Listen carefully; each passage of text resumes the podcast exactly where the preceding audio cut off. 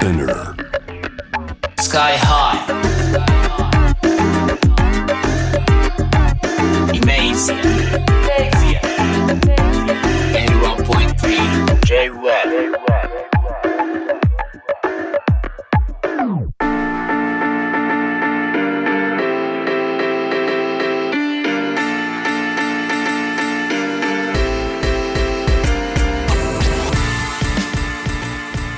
ディメイズやラッパーのスカイハイです、えーこのコーナーですが僕あのスカイハイがですねあのまあ世界で7割を超えるシェアのね、えーラップミュージックヒップホップをの話いやっていうかその前にアジアの音楽シーン盛り上がってないかそのアジアの音楽シーンの中心にもやっぱラップとかヒップホップとかあの欠かせないんじゃないかみたいなところからまああのラップヒップホップを中心に切り口にアジアのカルチャーとかをこう追っていくというですねあの番組をやっているんですが今回はですね市場の消費規模今や世界最大級中国中国のユースカルチャーここに迫っていきたいと思います、えーそんな中国の今のカルチャーの、えーお話しいただける方がこちら編集者でカメラマン米さんこと米原康政さんですよろしくお願いしますよろしくお願いします。ありがとうございます。あの、ま、もう本当にあのちょっとエッチな写真であったりとかでですね、あのチェキであったりとかでですね あのお知ってる方もいらっしゃるかもしれませんしあのクリエイティブディレクターフォトグラファー DJ、えー編集者もうすごい世界で唯一チェキをメイン機材とするアーティストっていうそうその形で最初こうあの名前は挙げられてましたけれども中華圏での人気もですねものすごくですねツイ中国版ツイッターウェーブでのフォロワー280万人超すごいですよね。えー本当に、えーもう世界のストリートシーンで注目されているジャパニーズ、えーえーもうすごい偉人のね、えーお一方アーティストの一人に今日来ていただいたわけなんですけれどもはいはい。いや中国はもうそのおもともと米さんが目かけたきっかけっていうのは何だった？んです目つけたきっかけっていうか。もともとね僕あの1990年代に自分が作ってた本とかが、はいはい。香港のメンバーが僕僕のことをすごくこうあお裏腹経由だったりするんだけど、はいはいはい。みんな仲良しでみんな来て俺の本に出たいとか言い出しててうんその頃あのアウフォトっていう写真の本作ってたのよ。はいはいはい。でその時に香港勢いろいろ紹介してもらってで2000年になってこうなんとかなそれがこう飛び火してで万博に来ませんかとかこうああのイベントやりませんかみたいな話から始まった感じ。あすごいですね、うん。じゃあ本当にコミュニティの中からこうどんどん派生していって。そうだね。やっぱちょっとほら言ったけどちょっと僕の場合ってエロい写真撮ってもこれ丸見えなわけじゃないから。そうですね。中国はほら基本的にそれは違反なので。結構公序良俗結構厳しいですね。厳しい厳しい。だからちょうど俺のその緩いローファイエロって言ってるんですけど、はいはいはい。ローファイなエロがちょうど受けたのかなと思ってて、なるほど確かに。需要にもこうマッチしてるし、うん、あのおお法的にも大丈夫っていう。法的に大丈夫。もうそれはね あの ウェボーを最初にやりだした時に、やっぱりそこを試しながらこうやってて、はいはいどこまで大丈夫なのかなとか言いながらでも絶対出すのはダメだから。はいはいなんかお尻は大丈夫ってことが発見しましたよ。あそうなんですね、まあでもジャパニーズエロ中国って言ったら青い空さんとかもものすそうだごい僕が最初に連れてったの。あそうなんですか。すごないんかパーティーがあってその時に、えっ、と女の子この子連れてこれないかって言われて写真だけ見せられて。なるほど。でちょうど僕事務所とかいろいろしてたから、はいはいじゃあ連れてくよっつって彼女彼女からウェブを僕教えてもらったりとかしたあそうなんですね、あすごいなんかあの点がね線でつながっていく感じですけど、うん。あのお中国のカルチャー今ものすごいそういう意味ではあラップミュージックとかもそうだし、うん。あのおおおまあ K-POP というかまあポップスもなんか、あのかっこいいものが多いイメージがあるんですけど、うん。あのおどういう風に盛り上がってたんですか？その90年代から今にかけて。だからねもうね基本的にえっ、ともともとは台湾勢はい、税調とか、うんうん。えっ、と JJ リンとか割とその台湾勢とか香港勢がうん。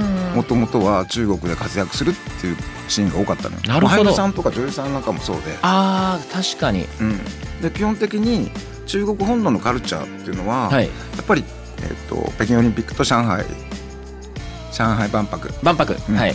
上海万博が終わった後っていうのがすごい急激に変わってきた感じ。なるほど、うん、だからそれまではね本当に中国本土の人たちが歌ったりとかそんなになかったんだよね。そうなんですねそうなんですよ。あじゃあ本当になんかこう近代的にまあもう本当ここ10年ぐらいの感じ。景気の爆発の、おバブル波とともに。バブルとともに エンターテインメントがそうそう。盛り上がっていくっていう、まあ、でも得てしてそういうもんのような気もしますね本当に韓国もそうでしたけど、うんではいやっぱりその2006年からの k p o p ブームみたいなところはいはい。があって、でやっぱりそれも中国に飛び火して、そうですよね、うん、何がすごかったかとカラオケとか行くと、はい。最初は日本の曲がそのカラオケとカラオケの間に流れる流れるっていうのがあるじゃない。はいありますね。ね。はい。あれは日本日本だったのよ、はい。いろいろと。はい。たらもう本当に2009年2010年ぐらいからはい。全部それが k p o p に変わってって、はいはいはい。これはいけないとか言って俺すごい焦った時期あるんだけどね。なるほどああそれはね体感したかったですねうん。現地で結構どうなんですか？チャチャートとかはどういう感じなんですか？日本あの中国のその音楽のチャートとかって。中国う本土の人とその、うん。えーいわゆる中華圏台湾香港とあの、まあ、それ以外の東アジア韓国だったり。今ね、えっともう韓国は一切入れないのよあ。そうでした、うん。そうですよね。韓国のエンターテインメントはもう、えっと DJ 以外は DJ ももう危なくなってきてるんだけど全部もうダメで。なんか国交の問題でって話そうそうミサイルルの問題そうですよね。そうなんですよね。そうなんですよ。でえっ、とねチャートもだからそのまあ今言ったみたいに台湾とか香港の人たちのチャートだったんだけど、うんうん今はもうほとんど中国本土の中でのうーん。アーティストがやっぱりすごくその k p o p に合わせた感じっていうか、はいはいはい。結局だから k p o p が何をやったかっていうとその世界規模で音楽を作るっていうことをやってたじゃない、そうであれが儲かるってことはやっぱり分かったと思うのよ。はいだから基本的にそのトラップにしてもうんうん。本気でやってる、そうですよね結構僕その韓国羨ましいなって思ったのはその k p o p の爆発で、うん。あの k p o p って現行の音楽とそう密接じゃないですか、うん。だから結構そのエースアップファーグが来ても、うん。あの日本でビジョンとかでファーグライブしてたんですけど、うん。韓国だとやっぱ1万人規模2万人規模のところとかで大盛り上がりだったのとかはうん。見たりするし、うん。ケンドリック・ラマーもワールドツアーってこう日本飛び越して韓国行ったりするじゃないですか。うん。とかあのもうあのお普通にこう世界基準で音楽聴かれてるイメージがあるんですけど、うん。中国もそういうところはあるんですか？ね例えばこれクリス・トラビス・スコットフィーチャリングするじゃないですか、うん。例えばなんですけどあの日本でトラビス・スコットいきなり、まあ、例えば僕とかがフィーチャリングしたとしても、うん。あのお客さん誰みたいになっちゃうんですよね、うん。そういうのって中国はもうないんですかね？いやもう多分ねもうクリスーでいいっていうとこクリスーが呼べば 誰でも誰でも OK みたいなとこあると思うよ。はいはいはい。あもちろんそのアイドル性というかね、うん。でもねすごくやっぱり知ってるあの勉強家なんで中国の人たちって。基本的にはすごくやっぱりヒップホップ好きな子たちってヒップホップのことすごい詳しかったりするので、なるほど、うん。なんか映像俺一昨年かな、はい。えっ、と四川の方、えー、と生徒っていうとこあって。あはいそこのクラブでやった時エイザップの一番若いやつと俺が一緒にやってたもん DJ マジっすか？でそいつであれやってたもんラップあのはいはいはい。ラップやってみたいなイベントやってたりしてたよ。楽しそうですね。楽しい楽しい。1000人ぐらいの規模のとこでやってたすごいですね、うん。あとそうなんですよね。その景気も関係してるのかもしれないですけどなんかものすごい人がポコってきたりしますもんね中国、あのね日本は外されてたりするんだ逆に。そうですよね。すあのちょっとあのヒップホップじゃないんだけど友達にスティーブ・アウキさんってスティーブ・アウキあはいはい。仲良しなんだけど、うん彼がえっ、とね10日間で14カ所を回るっていうツアーを去年の暮れにやってて 今年もやるんじゃないかな。マジっすマジマジ。1日2回回してんだよ。頭すごいですねであの人のギャラ半端ないんだけど、はい。それを700人ぐらいのはい。クラブでやってんのよ。すごいですよね。でなんでこれ元取れんのっつったら、はい。DJ ブースの隣にはい。VIP の席があってあるじゃない、はい。中国ってあの,、うん。あの DJ ブース見るよりも自分が見られたいみたいな席があってはいはい。あの。聞いたことはうん。見たことはあります。そこでね800万かな。らしいですね。800万っつってた。うん。そしたらもう元取れるよね。あとね。あとの VIP が200万ぐらいだったりすれば、はいはいはい。もう全然そんなの元取れるみたいな。そうですよね、うん。本当は遊び方のあのおものが変わってきてる感じがしますもんね。するする。でもね若い子たちからするとやっぱはい。りそのクラブ遊びってちょっとうん。一つ一世代上がっちゃってて。あそうです。そうですよね、今ねお酒あんだけお酒を飲んだ中国人が、はい。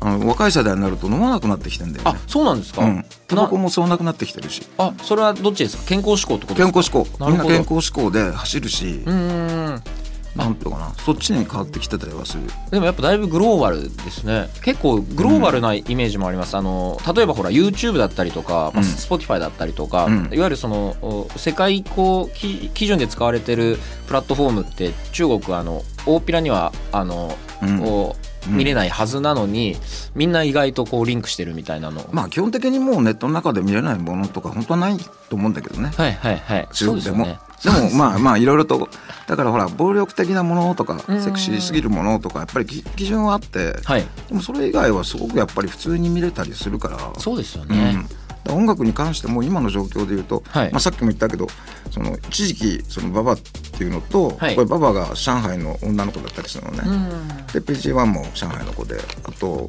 えーガイっていうのが、はいはい、えー、と重慶。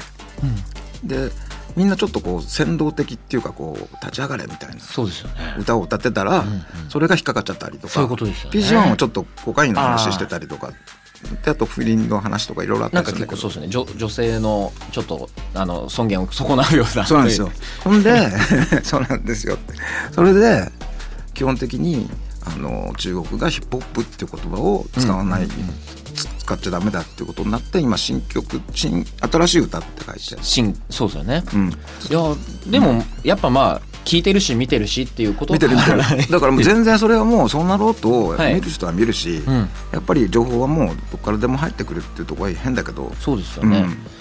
実際あの中国にいる行く日本人っていう意味で言うとあの米津君がねあの、おあのベンツ上海ベンツ。うん、メルセデス・ベンツスタジオ とかであのライブされてたりとか、まあ、うん他にもセカオワとかワンオクとかになるのかな、まあラッパーでもコウとかはね中国で呼ばれたりうん。してるう印象ありますけど、ん。あのお日本のアーティストがこう中国でこう活躍するっていうのは、まあ、いわゆるその日本で有名になってそのは余波でっていうのも一個あると思うんですけど、うん。あのおまあ、例えばコウワだとまたあれか。ワールドワイドで売れてうん。中国っていう感じだと思うんですけど、うん。ちあの青い空さんみたいに、うん。こう中国で売れる日本のアーティストっていうのもありえるんですかね？だからね基本的にすごく日本はみあの中国の人たちって日本好きでやっぱりそのすごく今までもう今はちょっと怪しくなってきてるんだけど。そうなんですね。それ切ないですいや切ないのよ。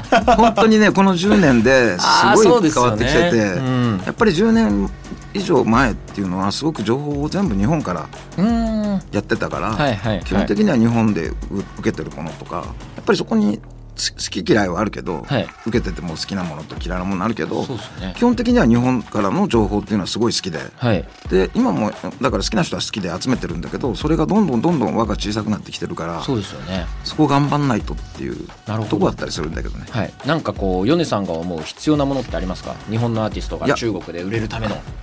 だからもうねオリジナリティだと思うんだやあはいはいはいっ。ぱりもうその情報が、確かに。うん、さっきも言ったけど日本よりも多分ね圧倒的に情報がいっぱい入ってると思うのよ。そうですよね。今まあ世界の中心なわけですもんね。うん本当に。やっぱ消費の中心だったりするとさ、うんうんそこにはもう全世界だ日本ってさっき言ったけどその10年以上前は日本しかなかったのよ。そうですよね。輸出エンターテインメント輸出国だったわけですもんね。中国が見るエンターテインメントって日本しかなかったんだけど、はい今もう全世界がそうですよね。中国を目指してるから。そしたらもうそこに対してやっぱりねオリジナルがないとあとだからその k p o p が成功したみたいにあ最初からグローバルな部分を考えて曲を作るっていうとこだったりとか要するにあの態度って言い方変だけどその姿勢もマインド。うんはい。そのそこも割と世界規模で考えないと日本ってやっぱり日本の中だけで考えるとそうですよね。ちょっと変わったそうなんですよね。うんまあドメスティックですからね。そう。ねだからそこは内需が良かったっていうところでそうですね、うんそのジレンマはまあいまだにやっぱ内需強いからそのジレンマは抱えてるアーティスト本当に、まあ、僕も含めて多いと思うんですけど、うんそうですねだからどうしてもそのなんとか日本の、まあ、歌謡曲は僕悪いとは思わないんだけどそうですね。じゃあそれを外の外の人たちが聞いた時に、うんうん。じゃあそのさっきのそのねクリス・ユーのはい。この曲とじゃあ日本でなんかこうやってる人たちとの、はい。やっぱりその本気のさ本気って言い方変だけどさそうですね。そのねあるじゃない？そのありますね。でもそれをクリス・ユーって要するに、じゃあもう本当日本のこのアイドルシーンの人たちがはい。いきなりこれをやっちゃったわけじゃない？そうですよねっていうのがねやっぱ俺すごいなと思ってて。結構 k p o p もしかりですけど、うん。ものすごい人気者の人が、うん。あのお急に舵を切った時に、うん。ついていてくれてるファンの人のその熱量みたいなのとかうん。含めてカルチャーすごいこうすごいなって本当思いますね。うん、そうなんだよね。だから、うん。そこのやっぱり逆に言うと歴史がなかった部分っていうとこでこれが基準になっちゃったかなと思ったりするのよ。そうですね。あ、そうもうそうですよね。中国的には、まあそれはめちゃくちゃ面白いし夢があって希望がありますうんね。だからほら日本がさ今日すごい何言おうかって考えてたんだけどさ戦争 戦争にね、はい負けた後に、はいはいすごいほらあの要するにアメリカンポップスをさ、はい。まんまんま一生懸命やってたわけじゃない。そうですよね。で演歌を歌ってた人が突然アメリカンポップスを歌い出したりとかしてたわけじゃない。はいはいはい。でもそれはなんかすごくはなかったことだから、うんうんうん。すごくこうスポンジのようにはい。それを吸収できるっていうところあったと思うんだよね。確かに。だからそれが今中国でああなるほど。全部新しいみたいな。はいはいはい なんか。面白いな、うん思春期ってことですね。思春期の感じなんですね。うん感性がだ今。からだからそれを最初にもうここで植え付けられたから、はい。逆に言うとここから下はないっていう部分が逆に言うとあるからどんどんなんかこ更新されてきますしね。うでここから始まってじゃあうんまだそのオリジナリティみたいな部分っていうのはちょっとみんなが一曲流行っちゃうと同じようなもんバッて出てきちゃうまあけど、そうですよね。でもそれはどんどんどんどん俺までなんか新しくなっていくんじゃないかなと思ってたりするんだけどね。そうですね。うんいやーちょっと面白いです。ちょっとこれあのまたねぜひ番外編またどんどんとお話をね あのおちさんもあのいることですし 聞きたいなと思うんですけど、うちょっともうし締めにかかりますか？そうなんです。そうらしいんですよ。締めちょっと番外編はちょっとまたあの追ってで。うん いやーすごいあのフレッシュでなんか楽しい話たくさんありがとうございます。そういうわけでですね今日のゲストは編集者カメラマン米さんこと米原康正さんでした。ありがとうございました。どうもまた番外編で。はい。さて、イメージアでは Spotify でプレイリスト公開しています。今日かかった曲はもちろん今後コーナーでかける曲や時間の都合でかけたくてもかかんなかった曲など随時追加していきます。プレイリストのタイトルはイメージアンラップです。番組ホームページと Twitter にもイメージアンラップのリンクを貼っておきますのでぜひアクセスしてフォローしてください。イメージアナビゲーターはスカイハイでした。あざいました。